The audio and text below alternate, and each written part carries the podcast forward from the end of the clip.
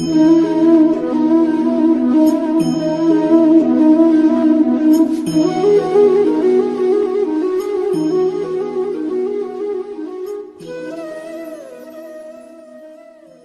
काल में एक ऋषि थे, मृगदल। उनका विवाह इंद्रसेना नाम की एक कन्या से हुआ, जो बाद में अपने पति के नाम से मुगदलनी भी कहलाई। दुर्भाग्य से मुगदल की मृत्यु विवाह के तुरंत बाद हो गई। तब इंद्रसेना को अपने पति के जाने का अपार दुख हुआ। किंतु उसे इस बात का भी दुख हुआ कि वह अपने वैवाहिक जीवन को पूर्ण रूप से नहीं भोग पाई। इसी कारण उसने भगवान शंकर की घोर आराधना की।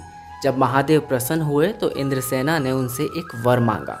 उन्होंने कहा कि अगले जन्म में उन्हें एक ऐसा पति चाहिए जो धर्म का ज्ञाता हो, अपार बलशाली हो, सर्वश्रेष्ठ धनुधर हो, संसार में सर्वाधिक सुंदर हो और जिसमें सहनशीलता की कोई सीमा ना हो।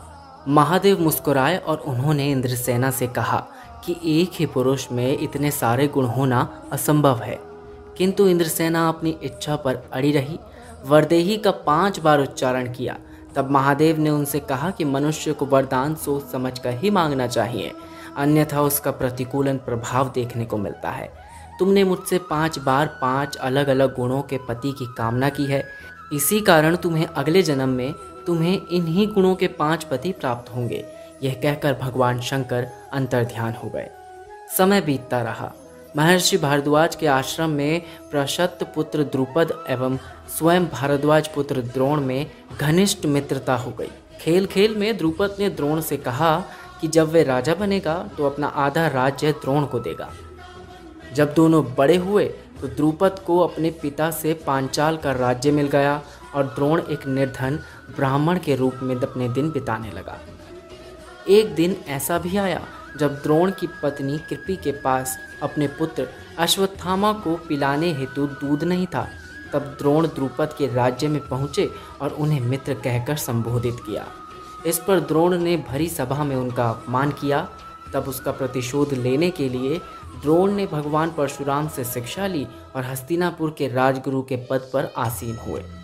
जब कौरवों और पांडवों की शिक्षा समाप्त हुई तो द्रोण ने गुरु दक्षिणा में द्रुपद को मांग लिया। कौरवों के असफल होने के बाद अंततः पांडवों ने विजय प्राप्त की और अर्जुन ने द्रुपद को बंदी बनाकर द्रोण के समक्ष किया। द्रोण ने पांचाल का विभाजन करके उत्तरी पांचाल का राजा अश्वत्थामा को बना दिया। दक्षिण पांचाल द्रुपद के पास ही रहा। द्रुपद की दो संतानें थीं, ज्येष्ठ थी शिखंडनी जिसने बाद में पुरुषत्व प्राप्त किया और शिखंडी कहलाई, एवं सत्यजीत।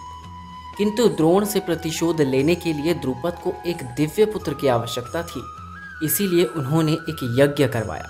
फिर उसी यज्ञ से एक पुत्री का भी प्रादुर्भाव हुआ। द्रुपद की पुत्री होने के कारण वह द्रौपदी कहलाई पांचाल की राजकुमारी होने के कारण पांचाली भी कहलाई। यज्ञ से प्रकट होने के बाद यज्ञ सेना भी कहलाई और सांवले रंग के कारण उसका नाम कृष्णा भी पड़ा। द्रौपदी को इंद्राणी सची का अवतार भी माना जाता है। कहा जाता है कि समस्त संसार में उससे सुंदर स्त्री कोई नहीं थी। उसकी चंद्रमुखी पुत्री के विवाह के लिए द्रुपद ने एक महान यज्ञ करवाया।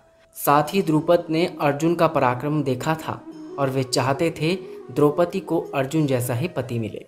इसी कारण द्रुपद ने एक अत्यधिक कठिन धनुर्विद्या की प्रतियोगिता रखवाई, जिसमें ऊपर घूमती हुई मीन के नेत्र को नीचे रखे तेल में उसका प्रतिबिंब देखकर बींधना था। तत्पश्चात ब्राह्मण रूपी अर्जुन ने उस धनुष पर प्रत्यक्षा भी चढ़ाई और मत्स्य की आँख को एक ही बाण में बींध भी दिया और जिसके बाद द्रौपदी का वर्ण किया। उस समय तक द्रौपदी को यह नहीं पता था कि उसका पति सर्वश्रेष्ठ धनुधर अर्जुन है। स्वयंवर के बाद जब द्रौपदी पाँचों भाई के साथ आश्रम पहुँची तो उन्होंने परिहास में ही अपनी माता कुंती से यह कह दिया कि वे दान में एक अद्भुत वस्तु लेकर आए हैं। तब कुंती ने बिना देखे ही अनायास ये कह दिया, उसे पाँचों भाई बराबर आपस में बांट ले। अब उनके समक्ष एक घोर संकट आ गया। भला एक कन्या को पाँच पुरुष कैसे बांट सकते हैं? तभी महर्षि व्यास और श्री कृष्ण वहाँ पहुँचे और द्रौपदी को धर्मपूर्वक पाँचों पांडवों से विवाह करने को कहा। साथ ही उन्होंने जटिला नामक एक सती स्त्री का उदाहरण भी दिया। उन्होंने बताया कि इस स्त्री ने पाँच पुरुषों से विवाह किया था। इसके अतिरिक्त दस प्रचेताओं का विवाह भी मारिशी नामक एक कन्या से हुआ था। इसके पश्चात भी द्रौपदी के मन में संशय देखकर श्री कृष्ण ने उन्हें उनके पूर्व जन्म की बात याद दिलाई थी। जिसमें उन्होंने महादेव से पाँच पति पाने का वरदान मांगा था। उसी वरदान के फलस्वरूप धर्म के प्रतीक युधिष्ठर, महाबली भीम, परशुराम के समान पराक्रमी अर्जुन और अद्भुत शौर्य के धनी नकुल और अपार सहन शक्ति के स्वामी सहदेव उन्हें पति के रूप में प्राप्त हुए थे। तब द्रौपदी ने कहा, वो किस प्रकार से पवित्र रहकर पाँच पतियों के साथ धर्मपूर्व रह सकती है? इस दुविधा को समझते हुए महर्षि व्यास ने द्रौपदी को चिरकुमारी होने का वरदान दिया। उन्होंने कहा कि प्रत्येक रात्रि के बाद उसका कौमार्य पुनः अक्षत हो जाएगा, जिससे वह पवित्र भाव से अपने सभी पतियों के साथ रह सकती है। इसी कारण उन्हें पंचकन्याओं में भी स्थान मिला। जब पांडव द्रौपदी के साथ हस्तिनापुर लौटे और इंद्रप्रस्थ का विभाजन हुआ, तब देवर्षि नारद युधिष्ठर से मिलने आए। तब उन्होंने सुंद और उपसुंद की कथा सुनाई और कहा कि उन्हें एक नियम बनाना चाहिए, जिससे द्रौपदी एक समय में एक ही पांडव के साथ एक वर्ष तक रह सके। पांडवों ने उनके इस प्रस्ताव को स्वीकार किया। भूलवश उसी अनुबंध का उल्लंघन करने पर अर्जुन को 12 वर्ष वनवास में बिताने पड़े। द्रौपदी को पांडवों से एक एक पुत्र प्राप्त हुए। युधिष्ठर से प्रतिविंध्य, भीम से सुतसोम, अर्जुन से श्रुतकर्म, नकुल से, शतानीक एवं सहदेव से श्रुतसेन ये सभी उप पांडव कहलाए। दुर्भाग्य से अश्वत्थामा ने इन सभी का वध कर दिया था। इसके बाद वो प्रसंग भी आया जब कुरुकुल में द्रौपदी का भयानक अपमान हुआ। जब पांडव धूत में परास हुए तो द्रौपदी भी उसमें हारी जा चुकी थी। सभा में दुर्योधन ने आदेश पर दुशासन से सती द्रौपदी के चीरहरण का प्रयास किया और तब श्री कृष्ण ने द्रौपदी की लाज बचाई। उसी सभा में द्रौपदी ने अपने केशों को तब तक खुला रखने की प्रतिज्ञा ली, जब तक कौरवों का नाश नहीं हो जाता। तत्पश्चात जब पांडवों को वनवास मिला तो भी द्रौपदी ने एक सती की भांति ही उनका अनुसरण किया। द्रौपदी के पूर्ण कर्मों के प्रभाव के कारण भगवान सूर्य नारायण ने उन्हें एक अक्षय पात्र प्राप्त किया, जिसका भोजन द्रौपदी के भोजन करने तक कभी समाप्त नहीं होगा। उसी की सहायता से वन में रहते हुए भी पांडव ऋषियों की सेवा और सत्कार करने में सक्षम हुए। वनवास के समय ही द्रौपदी का हरण दुशला के पति जयद्रथ ने कर लिया। भीम और अर्जुन ने उसे मुक्त करवाया और युधिष्ठर ने जयद्रथ को दंडित कर उसे मुक्त कर दिया। वनवास की समाप्ति पर अगला एक वर्ष पांडवों ने गुप्तवास में बिताया। युधिष्ठर ने कंक, भीम ने बल्लभ, अर्जुन ने ब्रहनल्ला नकुल ने ग्रंथिक, सहदेव ने तंतिपाल एवं द्रौपदी ने सैरंध्य के नाम से मत्स्य राज विराट के दास के रूप में अपने दिन बिताए। किंतु द्रौपदी के दुर्भाग्य ने यहाँ भी उसका पीछा नहीं छोड़ा। और विराट के साले कीचक की कृष्टि सैरंधी पर पड़ी।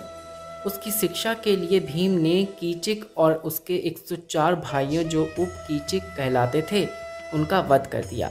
अज्ञातवास के अंतिम दिनों में ही अर्जुन ने कौरव सेना को विराट युद्ध में परास्त किया और तत्पश्चात अपना राज्य न मिलने पर महाभारत युद्ध हुआ। महाभारत युद्ध के चौदहवें दिन भीम ने दुशासन का वध किया और उस समय रक्त के प्रक्षालन कर अंततः द्रौपदी ने अपने केश बांधे। युद्ध के 36 वर्षों तक युधिष्ठर ने हस्तिनापुर पर राज किया और द्रौपदी पटरानी के पद पर आसीन हुई। संसार की श्रेष्ठ सतियाँ जैसी रुक्मणी एवं सत्यभामा भी द्रौपदी को अपना आदर्श मानती थीं। एक प्रसंग आता है जब सत्यभामा द्रौपदी से पूछती है कि वे किस प्रकार पांडवों को अपने वश में रखती है। यह सुनकर द्रौपदी उनसे कहती है कि कोई भी सती स्त्री अपने पति को अपने वश में रखने का प्रयास नहीं करती। तत्पश्चात सत्यभामा लज्जित होकर उससे क्षमा मांगती है और तब द्रौपदी उससे सती धर्म की शिक्षा देती है। इस तरह से द्रौपदी हज़ार बार अपमानित होने के बाद भी सती कहलाई और अपने पतिव्रता धर्म को धर्मपूर्वक पूर्ण किया। एक जिसके लिए चिरकाल तक हमेशा द्रौपदी को याद किया जाता है। एक पतिव्रता नारी और एक सती स्त्री के रूप में पूजा भी जाता है।